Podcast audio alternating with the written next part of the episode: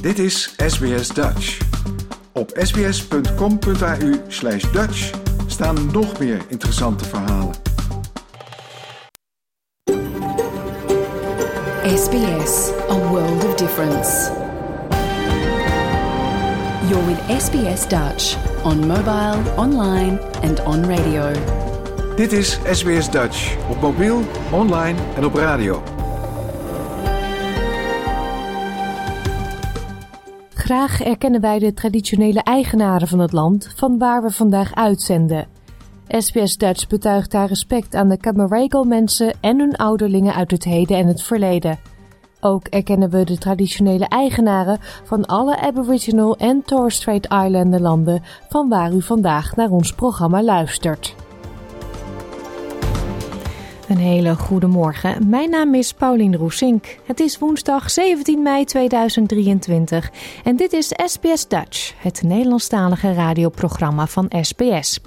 Leuk dat u luistert vandaag. Straks vertelt geschiedkundige Ingeborg van Teeseling over het Kimberley en het Tasmanië-plan. Want als een van die twee plannen was doorgegaan, dan was Australië nu Israël geweest. U hoort meer over de poging om het vogelbekdier te herintroduceren in het Royal National Park in New South Wales. En we praten met singer-songwriter Nick Dame, die op dit moment als straatmuzikant Down Under verkent. Natuurlijk hebben we nog meer fijne muziek van Nederlandse bodem, maar we beginnen zoals altijd eerst met het nieuws.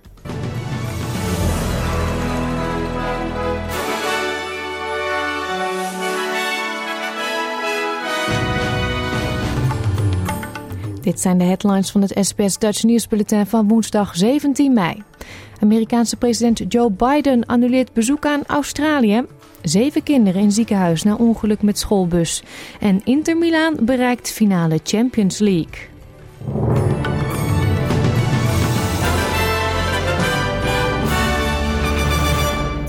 Minister van Financiën Jim Chalmers begrijpt dat de Amerikaanse president Joe Biden zijn reis naar Australië heeft afgezegd. Biden heeft zijn bezoeken aan Papua Nieuw-Guinea en Australië afgezegd vanwege lopende onderhandelingen over het schuldenplafond in zijn eigen land. Vooralsnog reist hij woensdag wel zoals gepland naar Japan. Het Witte Huis probeert een begrotingsovereenkomst te sluiten voordat de Amerikaanse schatkist geen geld meer heeft om de rekeningen van het land te betalen. En dat kan al op 1 juni gebeuren. Minister Chalmers zegt dat premier Anthony Albanese er naar uitkijkt de president snel alsnog te ontvangen. Well, we understand President Biden's got some matters to attend to at home. Uh, and as I understand it, uh, Prime Minister Albanese and President Biden had a conversation about the trip this morning. Uh, they will try and reschedule uh, that trip. The Prime Minister will be seeing him in Japan. Uh, and again, later, as I understand it, later in the year in the United States as well. Uh, we understand uh, that President Biden has some domestic political issues to attend to. Uh, that will happen from time to time. Zeven kinderen liggen met ernstige verwondingen in het ziekenhuis, waarvan één op de intensive care na een aanrijding tussen een schoolbus en een vrachtwagen ten westen van Melbourne. Royal Children's Hospital zegt dat één kind een volledige armamputatie en andere gedeeltelijke amputaties hebben ondergaan. De leeftijd van de kinderen varieert van 5 tot 11 jaar. De bus met 45 kinderen kwam gisteren net voor 4 uur middags in botsing met een vrachtwagen en kantelde op een kruispunt in Ainsbury. Minister van Financiën Jim Chalmers noemt de situatie hartverscheurend. Our hearts do go out to the families, uh, the school community, and particularly uh, those little children uh, who are involved in this accident. Uh, we know that a number of them are still in hospital. Uh, we wish them uh, a speedy recovery from their injuries. Uh, and we can only imagine the stress that their loved ones in particular are going through right now. And so our heart goes out, our hearts go out to them. De minister van Volksgezondheid van Queensland zal naar verwachting haar portefeuille kwijtraken als gevolg van een grote kabinetsherschikking. Minister Yvette Dath had gisteren een ontmoeting met premier Anastasia Palaszczuk en zou toen horen hebben gekregen dat ze van functie zal wisselen met de procureur-generaal. De regering van Queensland staat onder druk vanwege haar recente aanpak van jeugdcriminaliteit, gezondheidszorg en huisvesting. Nationals-leider David Littleproud heeft kritiek geuit op de veranderingen en zei tegen Sky News dat het gewoon politiek spel is. This premier has been there too long. She's tired. Uh, her government's tired, and we're just simply changing the deck chairs for the sake of it in one last desperate bid to hold on to government. Fire and Emergency New Zealand Fans zegt dat het uitgebrande Lovers Lodge Hostel snel veilig genoeg zal zijn voor de politie om een onderzoek te starten naar de dodelijke brand. In de accommodatie in Wellington met 92 kamers ontstond dinsdag kort na middernacht lokale tijd een grote brand wat leidde tot een grootscheepse evacuatie. Bij die brand zijn zeker zes mensen omgekomen. De brandweer had zes uur nodig om de brand te blussen. Sindsdien is er door de technische teams van fans hard gewerkt om het gebouw te stabiliseren, al dus woordvoerder Bruce Stubbs tegenover TVNZ. Uh, what we were doing last night was uh, ensuring that the, the scene is secure.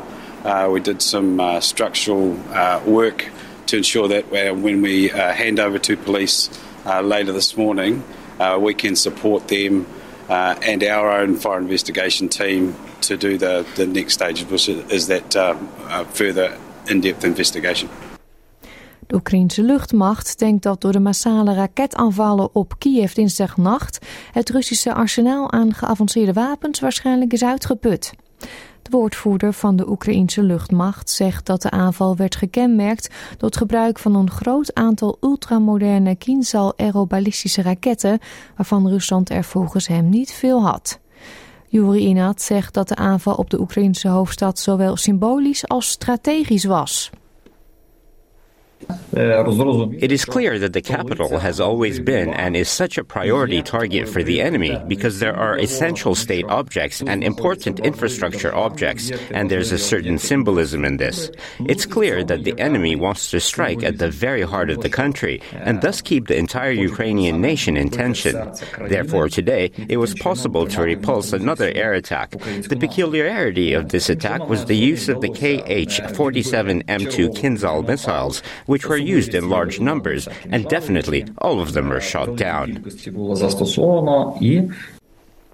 Op de vraag of een door de VS gemaakte Patriot luchtverdedigingssysteem tijdens de aanval is vernietigd, zoals Rusland beweert, weigerde hij commentaar te geven. De voorzitter van de Europese Commissie zegt dat Rusland ter verantwoording moet worden geroepen voor de vreedheden die in Oekraïne zijn begaan. Ook herhaalden ze de toezegging van de EU om Oekraïne zo lang als nodig is te steunen. Ursula von der Leyen maakte de opmerkingen in IJsland, waar Europese leiders bijeenkwamen voor een zeldzame top van de Raad van Europa, waar onder meer werd gesproken over het opnieuw opvoeren van de steun voor lidstaat Oekraïne. Of course, we will uh, stay and support Ukraine for as long as it takes. Um, there are two types of support. The one is the financial support. Overall, by now, we supported Ukraine with 68 billion euros. Um, if you look at the different elements of support, and then there is the military support.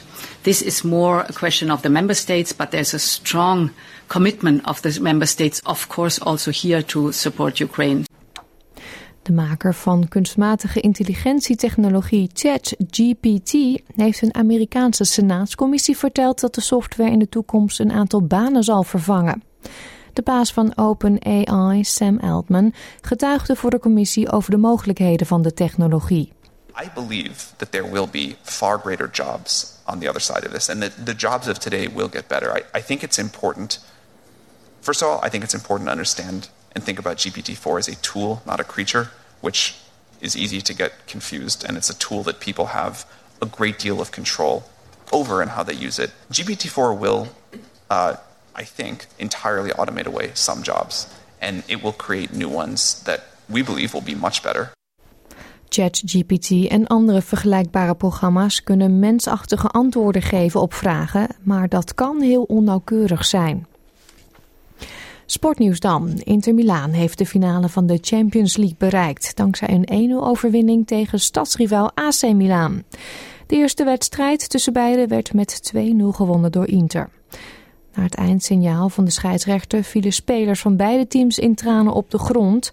Voor Inter Milaan is het namelijk de eerste Champions League finale sinds ze de beker wonnen in 2010. De wisselkoers dan. 1 euro is op dit moment 1,63 dollar waard. En voor 1 Australische dollar krijgt u op dit moment 61 eurocent. Kijken we nog naar het weersbericht voor vandaag. In Perth schijnt de zon en wordt het 26 graden. Het is gedeeltelijk bewolkt in Adelaide, 16. Ook in Melbourne is het gedeeltelijk bewolkt, 15. Hobart, daar trekken wolkenvelden over, 13 graden daar. Het is gedeeltelijk bewolkt in Canberra, 14. Wollongong, daar kans op buien met onweer, 17. Er trekken buien over in Sydney, 18. In Newcastle vallen er regenbuien, 19. Het is overwegend zonnig in Brisbane, 23 graden. Cairns gedeeltelijk bewolkt, 29. In Darwin is het overwegend zonnig en 33. En in Alice Springs, daar is het zonnig en wordt het vandaag maximaal 21 graden. Dit was het SBS Dutch News.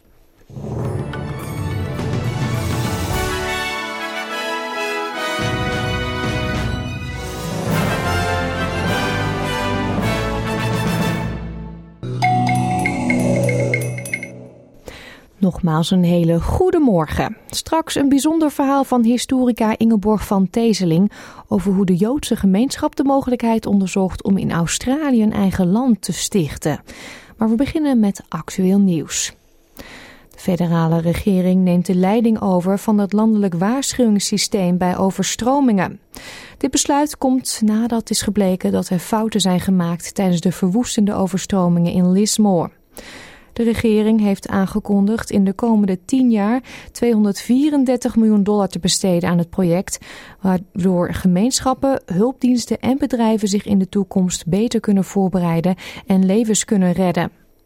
Onlangs waarschuwde het Bureau of Meteorology voor slecht weer en ernstige flashflooding in de Northern Rivers Region. SBS Dutch. Deel onze verhalen op Facebook. Het zijn beelden die iedereen zich nog wel kan herinneren. Inwoners van Lismore gingen vorig jaar met hun eigen tinnies op pad om hun buren te redden van het hoge water. Hulpdiensten konden de hulpvraag niet aan. Terwijl de stad herstelt van de catastrofale overstromingen, zegt de burgemeester van Lismore, Stephen Creek, dat hij nog steeds nieuwe dingen leert over de ramp. We're hearing now that some of our flood warning systems, our rain gauges, were damaged in the 1974 flood and haven't been upgraded or improved.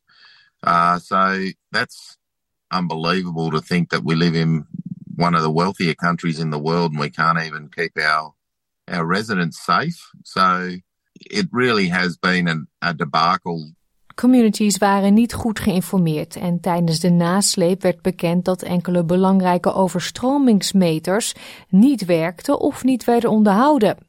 Volgens de federale minister van Milieu, Tanja Plibersek, waren de meters geen onderdeel van een uniform systeem. In fact, there are 1,400 flood gauges owned by 41 different councils. Some of the flood gauges are owned by different organisations, private organisations, or individuals. They don't talk to each other. Many of them are very old. Uh, they're at the end of their useful life. Uh, many of them are not working properly. The readings are inconsistent. They're just not good enough. Ook Queensland werd vorig jaar zwaar getroffen door overstromingen.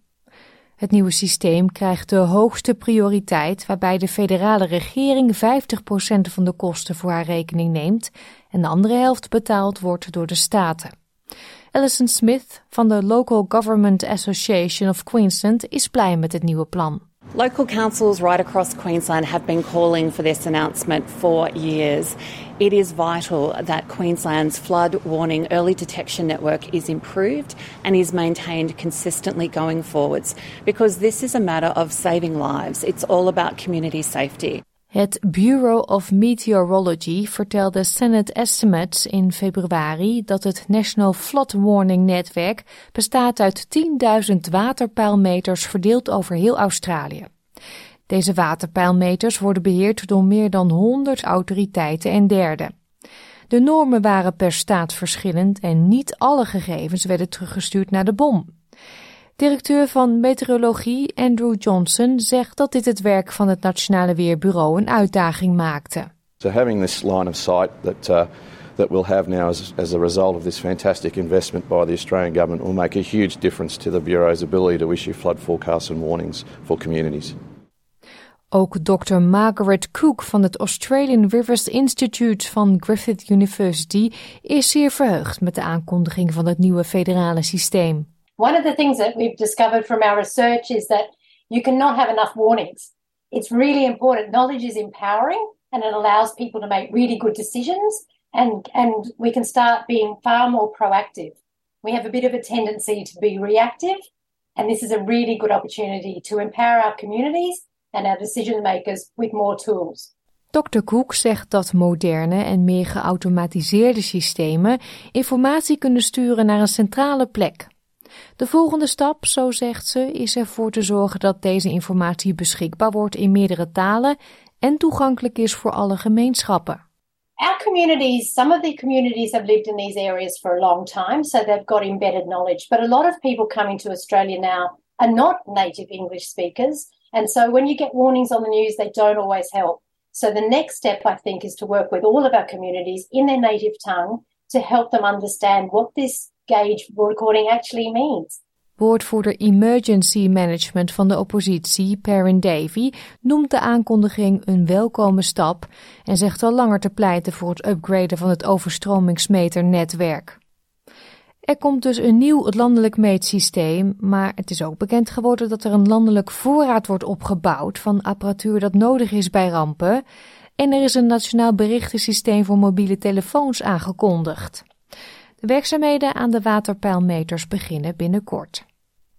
Dit was een verhaal van Ties Okiyutsi voor SBS Nieuws in het Nederlands vertaald door SBS Dutch. Het is tijd om weer eens in de relatief jonge, maar zeer interessante geschiedenis van Australië te duiken. En dat doen we bij SBS Dutch iedere maand met historica Ingeborg van Teeseling. Dit keer neemt ze u mee terug naar de eind jaren 30, net voor de Tweede Wereldoorlog.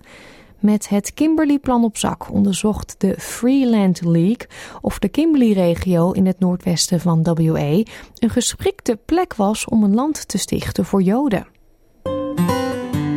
SBS Dutch, woensdag en zaterdag om 11 uur ochtends of online op elk gewenst tijdstip.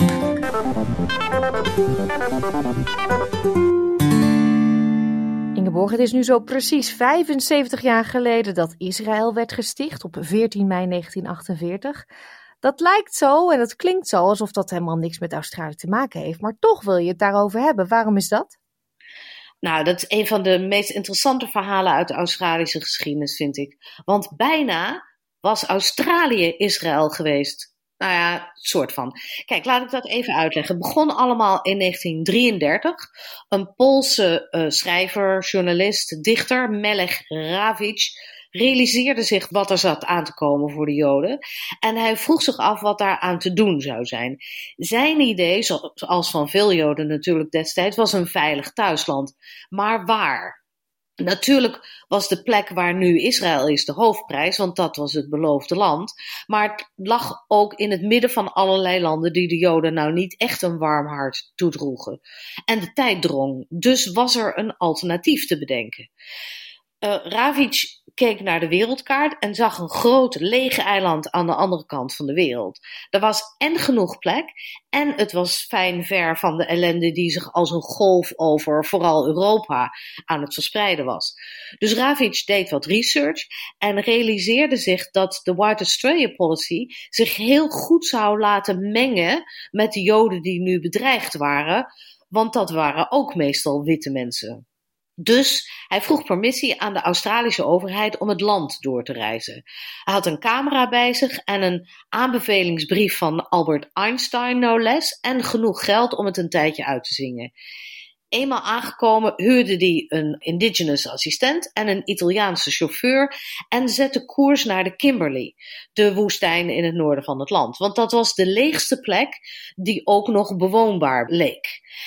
Ravitch schreef een boek over zijn bevindingen en artikelen in kranten en in een tijdschrift dat Vreeland heette. Het was een soort het huisorgaan van de Freeland League for Jewish Territorial Colonization. Zij waren net als Ravitch op zoek naar een veilig thuisland voor Joden en op hun lijstje stond Ecuador, Suriname, geestig genoeg, en Australië. De oprichter van de Freeland League was Isaac Nachman Steinberg. Hij was een advocaat die ooit de eerste minister van Justitie was geweest in Lenins overheid in Rusland. Tot hij zich realiseerde dat justitie nou niet echt was wat bij Lenin hoog in aanzien stond. En op het moment dat het moorden hem te veel werd, vluchtte Steinberg eerst naar Berlijn en toen naar Londen, waar hij dus de Freeland League stichtte. Steinberg las het boek van Ravitch en was heel erg geïnteresseerd. Het enige probleem van de Kimberley, had Ravitch gezegd, was dat het handig zou zijn als er meer water en minder bier zou komen. Dat was natuurlijk en goed gezien qua Australië en ook heel grappig. En genoeg voor Steinberg om eens wat brieven te gaan schrijven. In 1938 kreeg hij naar aanleiding van een van die brieven een aanbod van J.B. Cramsey, de voorzitter van de Australian Meat Council. Cramsey suggereerde dat 6500 vierkante kilometer in de Kimberley, of misschien op Melville Island, ideaal zou zijn voor 25.000 jonge Joodse families. Daar konden ze dan makkelijk samen een samenleving starten die zelfstandig zou kunnen opereren datzelfde jaar, in 38, werd dat plan gepubliceerd in allerlei Europese kranten. En je kunt je natuurlijk voorstellen onder de, wat er aan de hand was, dat ze werden overladen met aanvragen. En niet veel later kregen ze ook een aanbod. 7 miljoen hectare was beschikbaar. Dat zei de firma van Connor, Doherty en Durack. Op het moment stonden er koeien en het had geen geweldige reputatie, maar als ze het wilden hebben, konden ze dat tegen een redelijke prijs kopen. Ja, kopen. Van welk geld? Van het geld van de Joodse gezinnen? Nee, voorlopig zou de Freeland League van Steinberg dat land kopen voor 180.000 pond, het equivalent van zo'n 12 miljoen dollar. Ze zouden ook de organisatie op zich nemen en verder voorlopig voor alles betalen. En Steinberg zei tegen de Australische overheid dat hij er garant voor stond dat het geen politiek settlement zou worden. Dat het een onderdeel van Australië zou blijven en dat het niet alleen genoeg voedsel voor zichzelf zou verbouwen, maar ook voor de rest van Australië. Dus een soort van geef je toestemming en wij kunnen nuttig voor je zijn. En je doet ook nog iets goed voor de wereld. Nou, dat klonk hartstikke goed natuurlijk. En op zich was de Australië er best voor te vinden. Want niemand gebruikte de Kimberley echt. En het paste ook nog goed in een overeenkomst die in 1938 was gesloten op de Evian-conferentie in, in Parijs. Daar had Australië beloofd om 15.000 Joodse vluchtelingen op te nemen. En dat wilde maar niet lukken, want door de regelgeving in Australië waren er nog maar een paar honderd mensen toegelaten en dat schoten ze niet op. Dus dit is de situatie in 38. Uh, Steinbeck gaat een beetje geld bij elkaar zoeken en begin 1940 kwam hij naar Australië om het land te bekijken. En hij werd rondgeleid door Elizabeth Durack, de dochter van Michel, wiens land het was. Die Elizabeth zou later een hele beroemde schrijver en schilder worden probleem was natuurlijk dat dit al tamelijk laat was, want de oorlog was al begonnen. Maar Steinberg was ontzettend enthousiast. Hij was al gedichten aan het schrijven over Joodse kangoeroes, zei hij. En al snel reisde hij het land door om het Kimberley-plan, zoals dat was gaan heten, te verkopen. En dat deed hij heel slim. De nieuwe settlement, zei hij, zou de drie dingen brengen die Australië het meeste nodig had. Money, men en inspiration. Dus geld, mensen en inspiratie.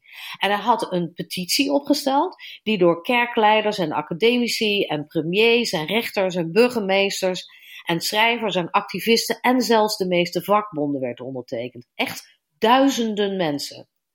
Natuurlijk waren er ook mensen die vonden dat Joden eng waren. Een van de grote kranten schreef bijvoorbeeld dat de vervolging van de Joden hun eigen schuld was, omdat ze zei krant, nooit loyaal waren geweest aan welk land dan ook. En dus was het terecht dat uh, er gebeurde wat er gebeurde. En zelfs niet alle Joodse organisaties in Australië waren blij met het Kimberley-plan. plan. Want sommigen prefereerden Palestina, Israël, het beloofde land. En anderen waren bang dat zo'n grote groep Joden antisemitisme zou opwekken. Ja, maar ondertussen leidde die oorlog dus wel steeds verder op. Nou ja, precies. En in september 1940 kwam er een schip aan in Sydney. Dat heette de Dunera. En aan boord waren 2500 enemy aliens, vijandige vreemdelingen zoals dat werd omschreven. Dat waren vooral trouwens Duitse Joden die door de Britten waren gedeporteerd. Het was een vreselijke tocht geweest. De Britse bewakers hadden hun protégés uitgehongerd en geslagen en beroofd. En er waren zelfs een paar met bajonetwonden.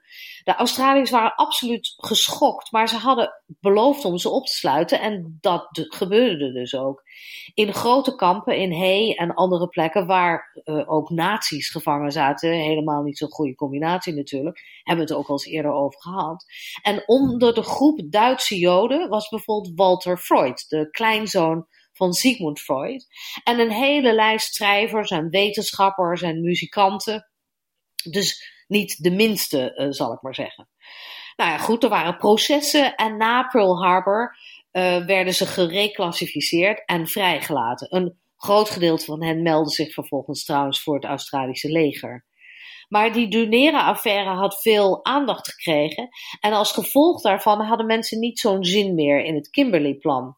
De oorlog was het nu natuurlijk ook zo ver heen dat het bijna onmogelijk zou zijn om mensen nog veilig hierheen te halen. En in 1942 vertrok Steinberg gedesillusioneerd naar Amerika. Vandaar schreef hij brieven naar minister-president Curtin en hij zei: miljoenen mannen, vrouwen en kinderen worden op het moment overal ter wereld vermoord. Ze zijn onschuldig en niemand beschermt hen, maar ik weet zeker dat u solidair met hen bent. Doe iets.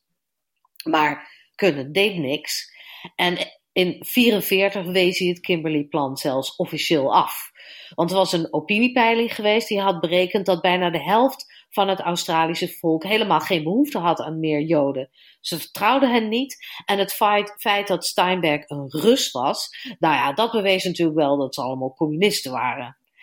Aan het eind van de oorlog, die 6 miljoen Joden het leven zou kosten, werden Joden in Australië openlijk beschreven als een kankergezwel dat ver van het land zou moeten worden gehouden. Wauw, wat een woorden. En uh, was de kous daarmee ook af? Nou, nee, dat was wel het eind van het Kimberley-plan, maar het was het begin van het Tasmanië-plan. Dat was ook heel spannend namelijk. De, volking, de bevolking van Tasmanië was in de jaren dertig als een gek aan het teruglopen en dat was heel zorgelijk. De Premier Albert Ogilvy had al een tijdje een aanvraag liggen bij de federale overheid om zijn problemen op te lossen met Europese vluchtelingen. Dat leek een win-win, maar in 1939 overleed Ogilvy en werd vervangen door Robert Cosgrove. Cosgrove was weer een vriend van Critchley Parker Sr., een journalist uit Melbourne. Maar dit verhaal gaat niet over senior, maar over junior, ook Critchley Parker geheten. En deze Critchley Parker was eigenlijk een beetje onhandige, ziekelijke jongen die nog nooit een baan had gehad en eigenlijk niet precies wist wat hij aan het doen was met zijn leven. Maar eind jaren 30 was hij als een blok gevallen voor Caroline Isaacson, een getrouwde journaliste van die age in Melbourne. Zij was heel actief in de Joodse wereld in Melbourne en al snel vertelde zij Parker over dat Kimberley-plan. Dat deed Parker weer denken aan zijn vaders vriend, de premier van Tasmanië, die nog steeds aan het proberen was om zijn eiland een beetje voller te maken. Dus Isaacson stelde Parker voor aan Steinberg, die op dat moment nog in Australië was. En dat was natuurlijk heel raar. Kijk, Steinberg was er een beetje van in de war. Aan de ene kant zag hij het als utopisch, dat idee van Tasmanië. Maar hij was ook wel onder de indruk dat een niet-Jood uit zichzelf zo'n aanbod deed. Hoe vaak hebben Joden daar niet van gedroomd, schreef hij in zijn boek Australië, het beloofde land, dat zij uit zichzelf bij ons zouden komen met een aanbod, met een uitnodiging. Oké, het drietal ging vervolgens praten bij premier Cosgrove, die in november 1940 zijn zegen gaf aan het plan. Isaacson en Parker mochten rondreizen in Tasmanië en de beste plek uitzoeken voor een settlement voor Joden. Er waren afspraken gemaakt met iedereen die ze nodig hadden en in januari 41 vond die reis ook plaats.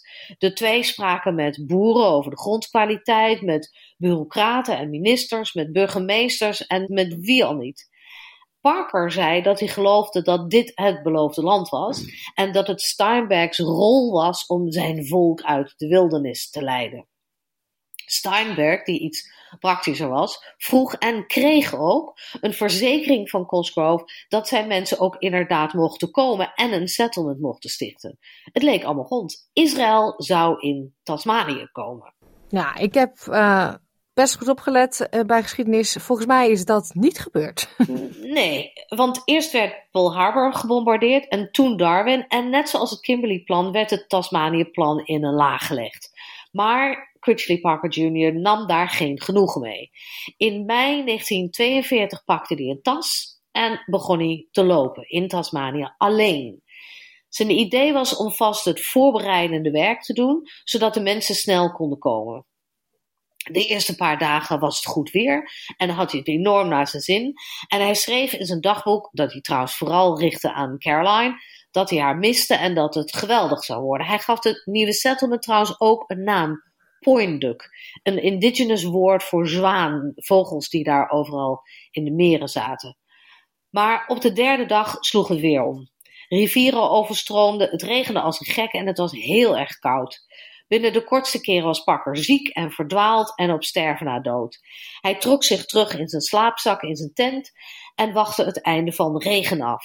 En terwijl hij dat deed, beschreef hij in detail wat Point Duke zou gaan worden. Een gemeenschap die zou worden gebaseerd op de principes van internationale broederschap en raciale tolerantie, dacht hij.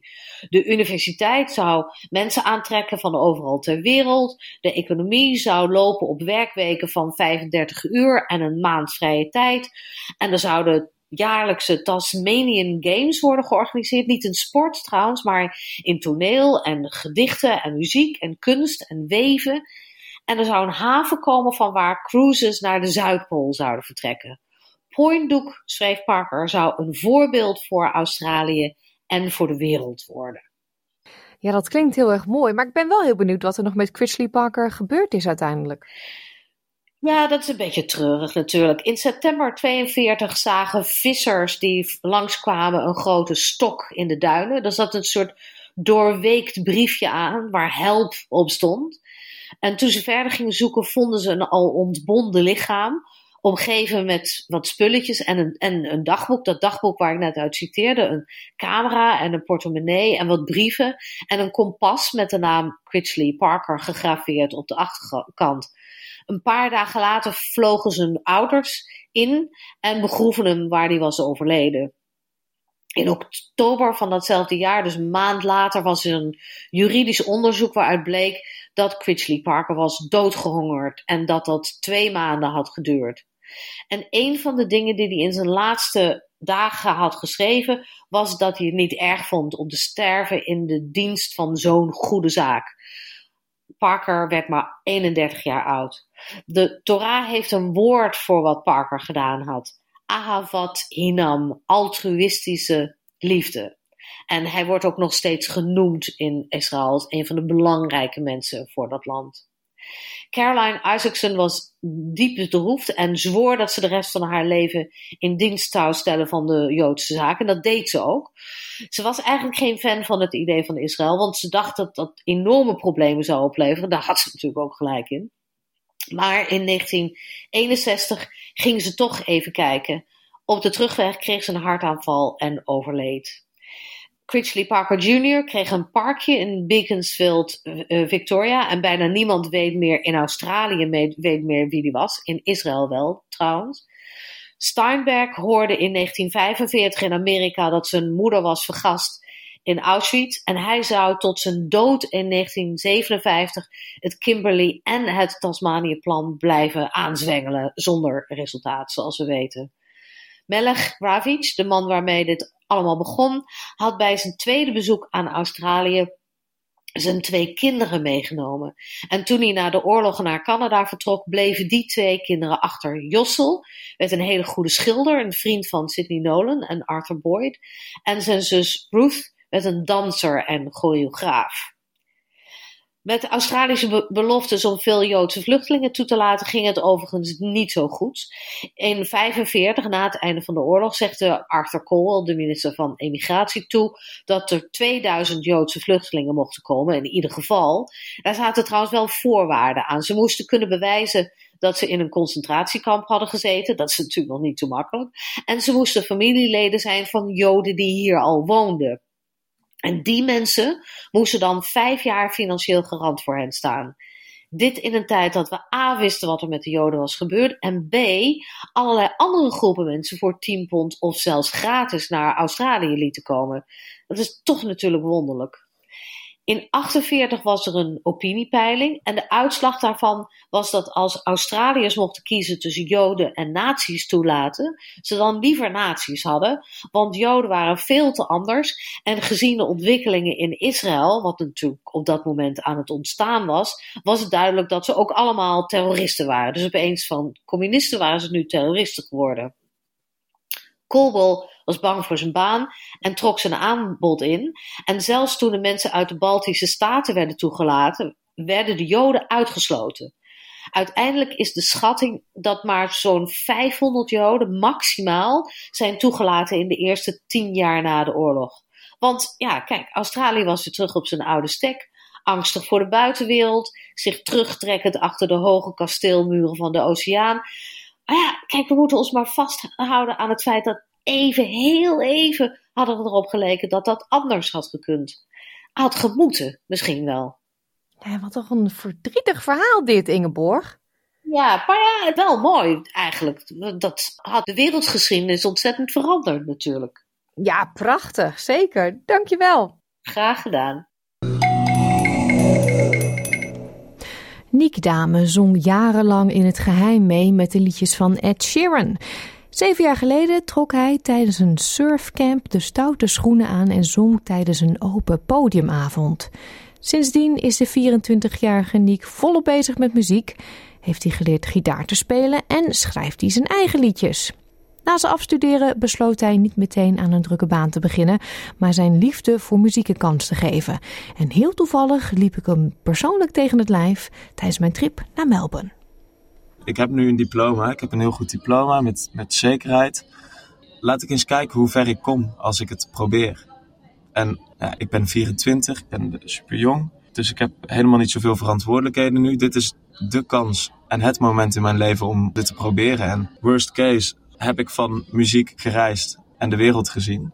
En dan begin ik later met werken. Ja, ik kan nog lang genoeg werken natuurlijk. Eh, hoe, hoe, hoe gaat het zo in Australië? Is het makkelijk om in een stad aan te komen en ehm, te regelen dat je daar op straat mag spelen? Nou, dat was best wel een gok eigenlijk. Want ik had in Tilburg wel op straat opgetreden, maar niet zoveel als ik het hier doe. Maar ik wist vanuit Tilburg wel van, oké, het wordt, als je op straat optreedt, op de manier hoe ik het doe, wordt het wel genoeg gewaardeerd om genoeg van te verdienen om te kunnen reizen. Hoe doe jij dat dan? Moet je zeggen, hoe zoals ik het doe, hoe doe jij het? Wat ik daarmee bedoel is dat ik met een, met een versterker speel en gitaar speel en zing. En het iets meer op de voorgrond staat dan hoe het in Nederland in ieder geval, wat ik heb gezien, nu meer bekend staat. Als je in Nederland om een straatartiest vraagt, waar iemand dan aan denkt, denken ze niet gelijk aan een jongen die gitaar speelt en zingt met versterkt geluid. Nee. In Nederland is dat niet zo in de cultuur dat Nederland nog meer regeltjes heeft dan Australië. Dus dat is dan heel erg lastig. Ja. Dus jij dacht, je had daar alle vertrouwen in dat dat hier wel goed zou komen? Ja, maar ik, uh, ik was net klaar met studeren. Ik had al mijn spaargeld daar eigenlijk voor gebruikt. Dus ik had helemaal niet zoveel geld over. Dus het was wel een gok. En ik wilde niet hier aankomen en er dan achter komen: oh shit, het uh, verdient 50 dollar op een dag en nu. Ja. Dus ik had wel een working holiday visa aangevraagd.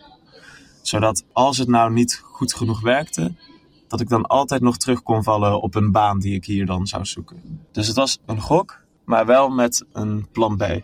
Ja, dat is heel slim natuurlijk. Maar dat heb je dus niet nodig. Nee. Nee, dus voor de mensen die aan het luisteren zijn en die denken van, uh, nou, ik maak muziek en ik wil Australië zien. Ja. Of rond gaan reizen in Australië. Het zijn natuurlijk mensen die al in Australië wonen die voornamelijk luisteren. Maar ja, je, je kan ervan reizen. Hmm. En hoe zijn de reacties van het publiek die langs jou vaak gewoon per ongeluk of toevallig, net als ik. Ik Ja. ben één keer een weekend in Melbourne vanuit Sydney en ik zie iemand optreden en die naam die er op dat bord stond, dat was Niek. En ik denk, nou dat kan niet anders dan een Nederlander zijn. En daar Ja, was jij. mega toevallig. Ja, er bleven toch best wel wat mensen stilstaan om naar je te luisteren. Hoe zijn de reacties van het publiek? Ja, de, de reacties zijn onwijs leuk en dat motiveert zo erg om door te gaan.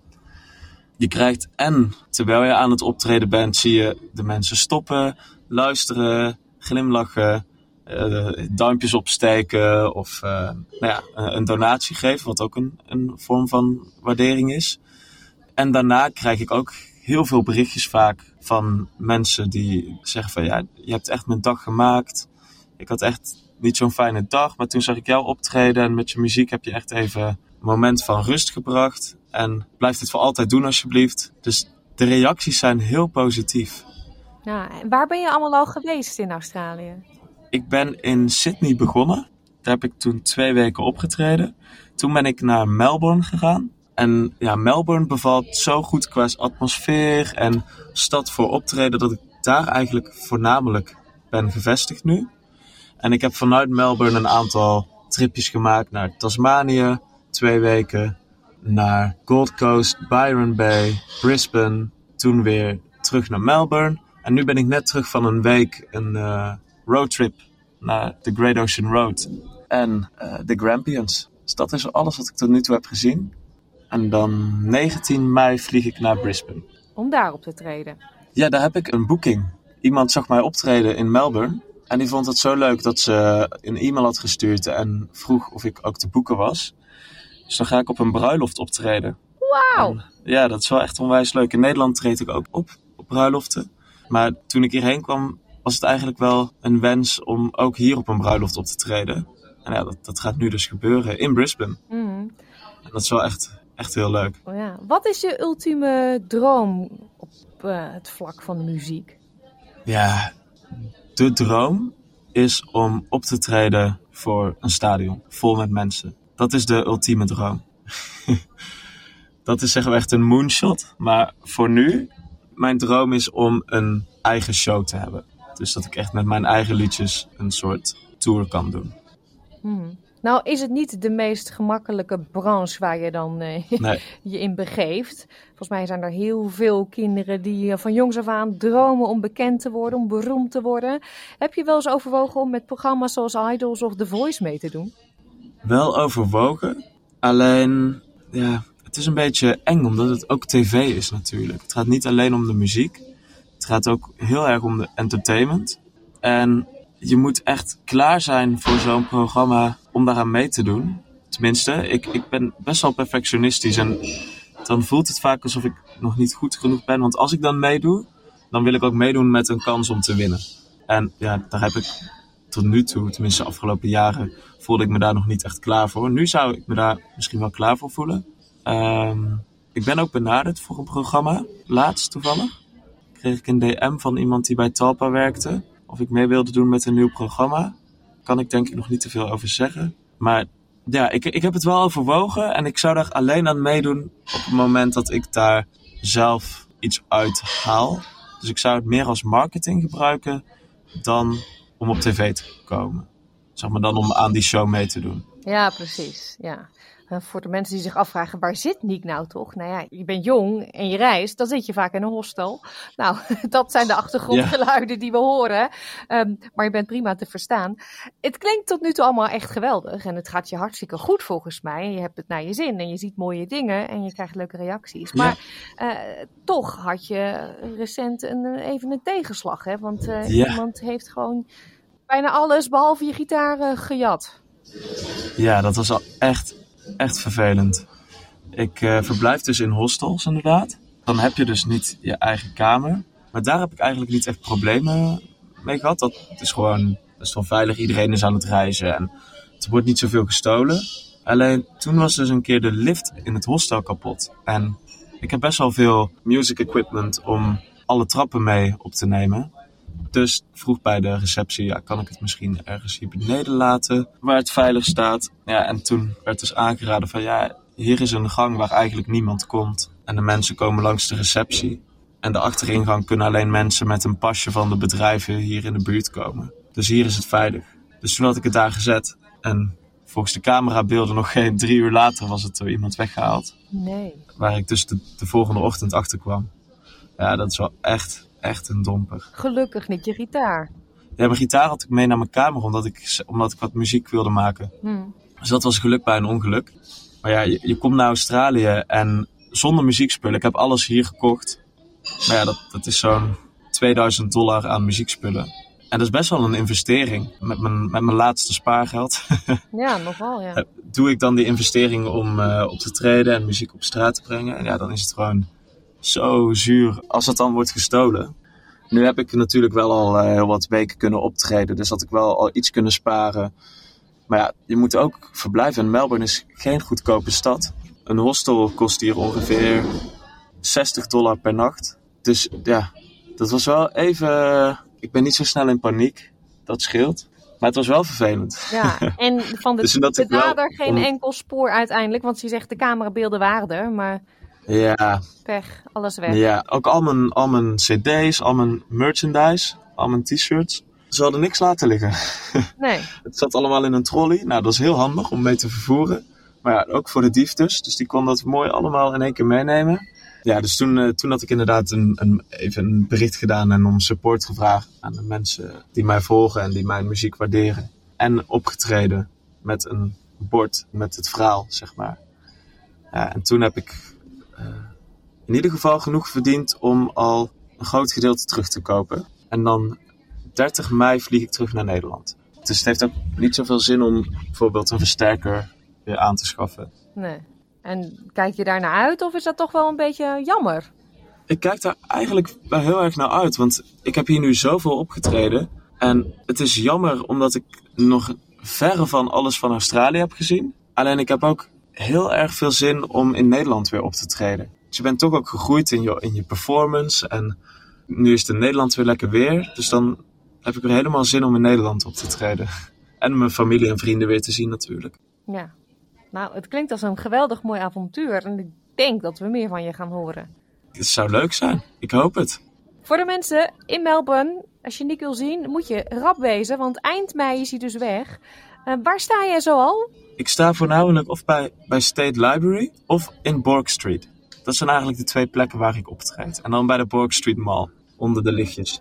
Hartstikke leuk. En ehm, mooi dat je wilde vertellen over je mooie muzikale avontuur door Ja, Australië. natuurlijk. Ik wens je heel veel succes, Nick. Ja, dankjewel. Bedankt. Bent u nieuwsgierig geworden naar de muziek van Niek? Ga dan naar onze website www.sbs.com.au Dutch. Want daar staan linkjes naar zijn eigen website en social media kanalen. En kunt u ook een van zijn videoclips bekijken. We komen hiermee aan het einde van deze uitzending van SBS Dutch. Ik noemde net al onze website www.sbs.com.au Dutch. U kunt hier onze uitzending van vandaag en al onze andere interviews en podcastseries terugluisteren. Heeft u een mobi- mobiele telefoon of tablet, dan kunt u ook alles terugluisteren via de SBS Audio app.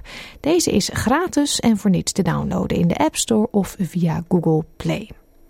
SBS Dutch is natuurlijk ook te volgen op Facebook. www.facebook.com. Zeg het nog een keer. www.facebook.com slash sbsdutch. Geef ons daar een like en reageer op onze onderwerpen. We sluiten af met muziek vandaag van Fleming. Dit is Amsterdam. Ik wens u een hele fijne middag en graag tot zaterdag. Like, deel, geef je reactie. Volg SBS Dutch op Facebook.